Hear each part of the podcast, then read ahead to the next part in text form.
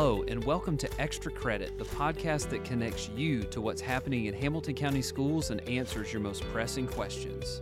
Our guest today is Dr. Brian Johnson, the superintendent of Hamilton County Schools. Dr. Johnson arrived in Hamilton County in 2017 and is continuing the district's mission of becoming the fastest improving school district in the state of Tennessee. Hey, Dr. Johnson, thank you so much for joining us today. We've got some interesting topics to discuss, and so let's just get right to it. Thank you for having me. So, there's no question that the COVID 19 pandemic took us all by surprise and forced school districts across the country to immediately solve for a host of challenges we've never encountered before. Just walk me through your reflections on the experience of, of public education in a pandemic. Well, absolutely. What a year. Uh, you know, we think back to March of 2020, never would have expected or anticipated us being at the point uh, where we would have shifted to remote learning and had to be in remote learning for an extended period of time.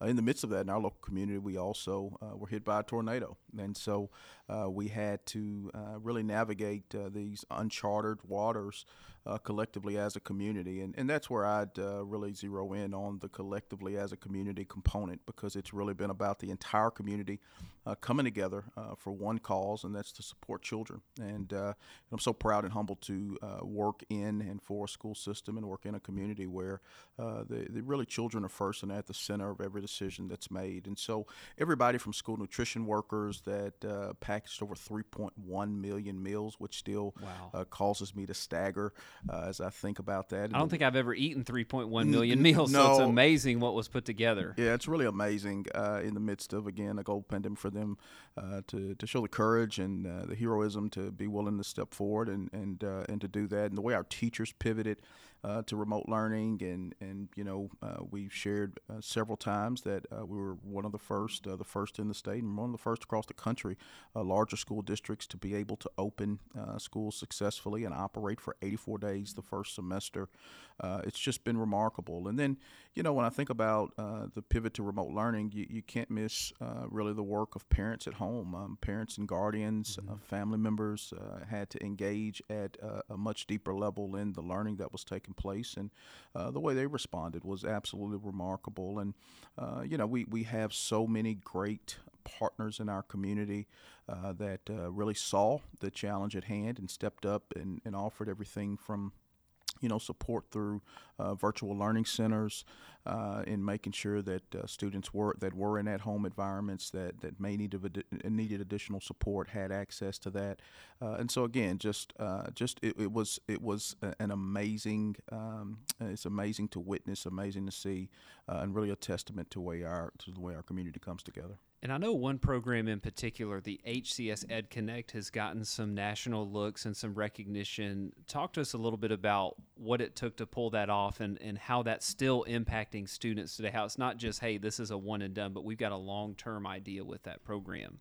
Yeah, well, one of, one of the greatest resources our community has is uh, we are the gig city, and uh, EPB and uh, so many uh, throughout the community have uh, really made sure that that's been front and center uh, and forward thinking. And so you know, uh, the, the, the pandemic, what it did is it made some of the challenges that we knew were there uh, underlying more pronounced. It made it really, really clear. And one of the things that uh, became abundantly clear was that there is a digital divide across communities, uh, whether it's uh, the urban community, the suburban community, the rural community.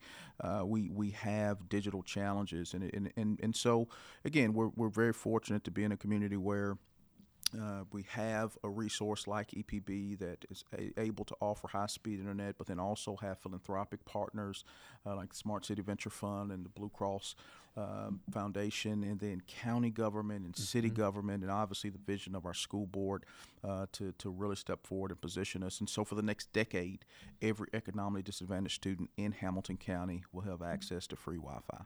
That's absolutely amazing. I know our, our team had a chance to talk with a parent just for them to reflect on that there are pockets of, of children who don't have access and how it took that stress off of them to know that that cost would not be there and that their child would have that that opportunity to learn with their classmates in a way that was safe and that honored that priority from a parent's perspective. One one last question about the pandemic is what do you see as the top priorities as we begin to emerge from the pandemic and as we see as we can start to say hey there is some light at the end of the tunnel here Yeah, so for us, it's acceleration. Uh, you know, a, a, lot's been made about learning loss. We see it as an opportunity uh, versus a loss, and we want to accelerate and lean in. Uh, and so, uh, everything from literacy uh, to uh, the way in which we support students that may have academic gaps.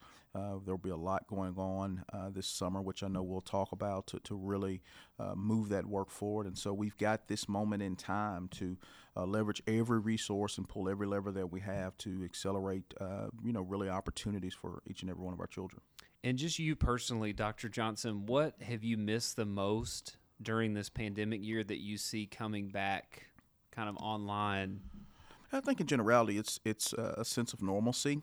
Uh, you know, I think one of the things that we've had to navigate this year that's unlike uh, any other year I've experienced in public education, and frankly, probably anything that's ever been experienced in public education, is uh, the sincere fear, frankly, and concern of uh, so many of our teachers and leaders and staff members and community members uh, just because of the gravity uh, of the pandemic and uh, you know frankly how much it disrupted and really has uh, forever changed the lives of so many as there have been loved ones lost etc so you know it's it's nice to see now that the vaccine is beginning to roll uh, you know, really abundantly, and, and people get access to that. That uh, that there's this uh, renewed sense of confidence around uh, what we know, and, and that sense of normalcy is uh, beginning to return. And just the community to see children in buildings, to see them excitedly getting out of the pickup line Absolutely. and their teachers greeting them, it, it really is inspirational after what we've all been through. So you talked about the acceleration of work. I know in your state of the system address in February, you, you kind of highlighted the word acceleration, and there were three focal areas for you in that that we're going to focus on in the days ahead. Tell us a little bit more about what those areas are and why you feel like they're important. Yeah, well, well, uh, we were actually four. So we, we talk a lot about literacy and and, and um, intervention. And so what we know is that 89% of students that enter uh, our schools off track, uh, remain off track by third grade. And we know third grade is a, a key gateway in which we want our students to uh, be literate. And uh, literacy is different than just being able to read. Uh, when we look at literacy, it's the ability to articulate what you've read, to speak to what you've read, uh, to listen, to write. and so it's a little bit deeper than, than just being able to read. So we, we want to make sure that we accelerate that area. Again, we've been having broad conversation about uh, facilities and capital. Uh, we've got Blueprint 2030, and our board uh, has uh, really uh, coalesced around some principles that are important for our system in order to move forward. And so uh, we've got a lot of work to do. We're seven and a half million square feet and have an average building age of 40 years old. Wow and uh, and so we know that uh, it's a daunting task ahead, and we're proud of what's been accomplished as Phase Zero has been complete, and we'll begin to lean in even more deeply to uh, Phase One of that plan. And then, uh, you know, we've elevated the importance of educational equity. Uh, what we know is that 70% of the learners in Hamilton County are in a subgroup, whether that's economically disadvantaged, uh, a student with a disability, Black, Hispanic, Native American, or an English learner. In fact, I'll put a finer point on our English learner population. English language learners, they are about 15% of our population. And so, as our community has become more diverse, it's incumbent upon us as a school system to be able to serve those diverse learners uh, in, a, in a better way. And so, uh, we are absolutely committed to that charge, and uh, that is our, uh, our focus uh, going forward. And then, lastly, post secondary preparation. and so, we've done a lot from the standpoint of Future Ready Institutes and, and really working with our post secondary partners, Chattanooga State and UTC, to try to offer more robust, uh, you know, post secondary opportunities, dual enrollment, dual credit, and AP mm-hmm. uh, coursework. But we want to really move that uh, even uh, more more down the line. Well, in thinking, I, I think it's important for our listeners to know too just the scale of the diversity in our community that 50% of our students are would be considered in a minority population and to think about most school districts either fit in urban profile, suburban and rural, yet we have all three. Yeah. So how do you see that impacting? I mean that that's quite a unique school community to navigate. Yeah, it's it's very unique, and I think it's a it's a great privilege for us to be able to do that. It's a great opportunity for, for us to uh, have uh, the widespread diversity that we have mm-hmm. in our mm-hmm. community and the differences in community. We we're 576 or so square miles as a county. Uh, and so the geography in and of itself, we have you know hills and valleys and mountains, and literal everything. Yeah, mountains, literally. uh, and so all those things come into the fold as we look to serve every single child in every single community, and getting those uh, those varying perspectives. Uh, what I found in my tenure is that it allows you to hopefully make decisions uh, with uh, the best interest of everybody, and getting that input allows you to get to that point. And I know just kind of a last question here about state of the system before we, we kind of go to our last topic is the story of Kobe Rivers. Yeah. For our listeners who, who may not have seen that video or are unfamiliar, walk us through that story and, and the power that's there. Well, so Kobe is a uh, young man that we've had uh, the privilege of getting to know a lot better, in particular here over the last several months. Uh, Kobe is a senior at Brainerd High School. Will graduate this year, and uh, Kobe is uh, the first Brainerd student to get a pilot's license, the first we know uh, in our county to receive its pilot's license through a Future Ready Institute, uh, Wow. an aviation Future Ready Institute, and a community partnership. So, you know, again, uh, going back to even the pandemic question, uh, we have a community that is uh, really committed to public education and willing to step forward. And so Crystal Air uh, stepped forward and scholarshiped uh, him, and uh, will scholarship another student next year. And what a great opportunity for a young man to be able to be literally uh, flying a plane uh, prior to graduation. I joked with Kobe and said, you know, you've turned uh, the transportation into prom uh, into a, you, you've really raised the standard uh, for, for young men that are trying to take dates to, to prom because you can literally pick her up in a plane and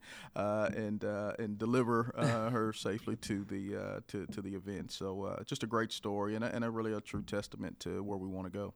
And we'll drop the link to that video in our show notes so our listeners can have a chance to check that out a little bit later. But I remember when we were talking with Kobe about that moment, how when he stated that when I first took off in the plane, I felt like I had met my goal and I felt like I was a pilot. And just to see the confidence and the excitement and just the light in his eyes that that gave him and thinking about you know he's thinking on the scale of serving in the United States Air Force being a commercial pilot and just the excitement that he has for his future and how he is future ready thanks to that opportunity Absolutely. Uh, you know, again, at, at 18, uh, I wasn't. Uh, a I was not flying a a plane. I, wasn't a good vehicle driver, much less a, a pilot. And so, again, it's a story of hope.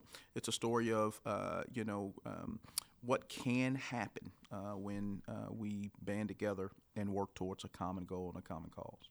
Love it. That's great. And kind of the the where I want to land the plane, if you will, for our discussion today is is thinking about the upcoming summer and the next school year. You know, hopefully we're, we're we've been in a cadence as as you talked about of students in person learning five days a week and you know working our mitigation strategies while also prioritizing that in person instruction you know many many parents are uncertain. They have questions about you know what should i expect for the summer? What about next year? What thoughts would you offer to them at this point? I know we are we're still working through some plans but what kind of ideas might you offer to them? Absolutely. So we uh, started actually last summer uh, in a targeted way of uh, really trying to pull in uh, students uh, that we knew uh, may have the most opportunity to capture back uh, some some learning and, and needing to do that. Uh, and so uh, obviously kudos to our, our governor and, and state legislature. They have passed a, a wave of legislation uh, much of which will uh, ultimately require what we piloted uh, last year, and uh, we look to expand that. And so, in the coming weeks, there will be more information shared. We look forward to having more summer sites with more opportunities. Most likely, there will be a June. Uh, session and a July session, uh, you know, and, and parents will get to pick and kind of choose, uh, you know, as as they as their particular students are tapped based on need, and so uh, obviously need will drive, uh, you know, uh, participation. But uh, we know that again, this is an opportunity for us to be able to accelerate uh, in twofold because of some of what was done uh, at the state level and some of what's been done at the federal level from a funding construct, and so we're able to offer uh, what we did in a really controlled way, a little more broadly this summer, and candidly uh, in the summers to come. and for parents who are uncertain like man dr johnson like i just want a break. My kid wants a break. It feels like the school year has kind of been never ending. What what encouragement would you offer them like you know walk with us in this program. Take take an opportunity for your child to experience this summer opportunity Well, I think every opportunity is, uh, you know, I, I, I, speak to that as a parent of a third grader in, in, in our district. Uh, you know, I, am always looking for valuable opportunities for mm-hmm. uh, my child to learn and to grow and to develop. And, uh, and also, I'm very sensitive to the reality, which, again, the legislature did a great job of, uh, of, of ensuring that, uh, you know, we uh, provide uh, some of those other opportunities that are outside of uh, just the core instruction, you know, the, the math and the English and the science, uh, that we really uh, are, we're, we're, trying to think about offering hands-on opportunities uh, and really making sure that the learning is fun. You know, uh, we, we want it to be an enrichment opportunity as much as we can. And so there'll be more information if, if your student, uh, you know, qualifies for it. Uh, there will be direct communication uh, from the district and from your school uh, to encourage, you know, you to have your child be a part. And then to kind of close out our conversation, thinking about next school year, where are you at? Where's your leadership team at in terms of planning and thinking about opportunities for next school year and, and how we might, you know, how the community should kind of prepare itself for what we may be doing, knowing that COVID will be here for a bit? Sure. Sure. So, so absolutely. You know, COVID. Uh, you know, COVID won't go away overnight, uh, but we do and, and are encouraged by uh, what we see happening in regards to COVID numbers throughout our community, et cetera. And so, uh, you know, as we look into next school year, uh, you know, we again are encouraged by you know uh, the, the hope and the reality that more normalcy will exist. And so, we hope for as normal, quote unquote, uh, school year as possible. Uh, things like the face tracker and and, and you know, et cetera, will be hopefully a, thing of the past, and we're excited about that. And so, you know, I, I'm again, I work for a phenomenal school board. They adopted, uh, made sure we didn't just adopt, but also purchased uh, great literacy uh, material. We are doing the same thing as we look at math, beginning to have that conversation. And we want to make sure that the best resources are in the hands of our teachers uh, so that it gets to the students. Uh, and, and we look forward to accelerating uh, in and on that. And, and again, many of our schools are already engaged in, in, in really deep after school programs and have stood those up. And we look forward to continuing as much of that as uh, we can you know, fund within our budget. and, and, and again, just making sure that we accelerate the work that's taking place uh, and, and, and ensure that we position students to be successful. Love it. Well, Dr. Johnson, thanks for taking time thank to you. chat with us today.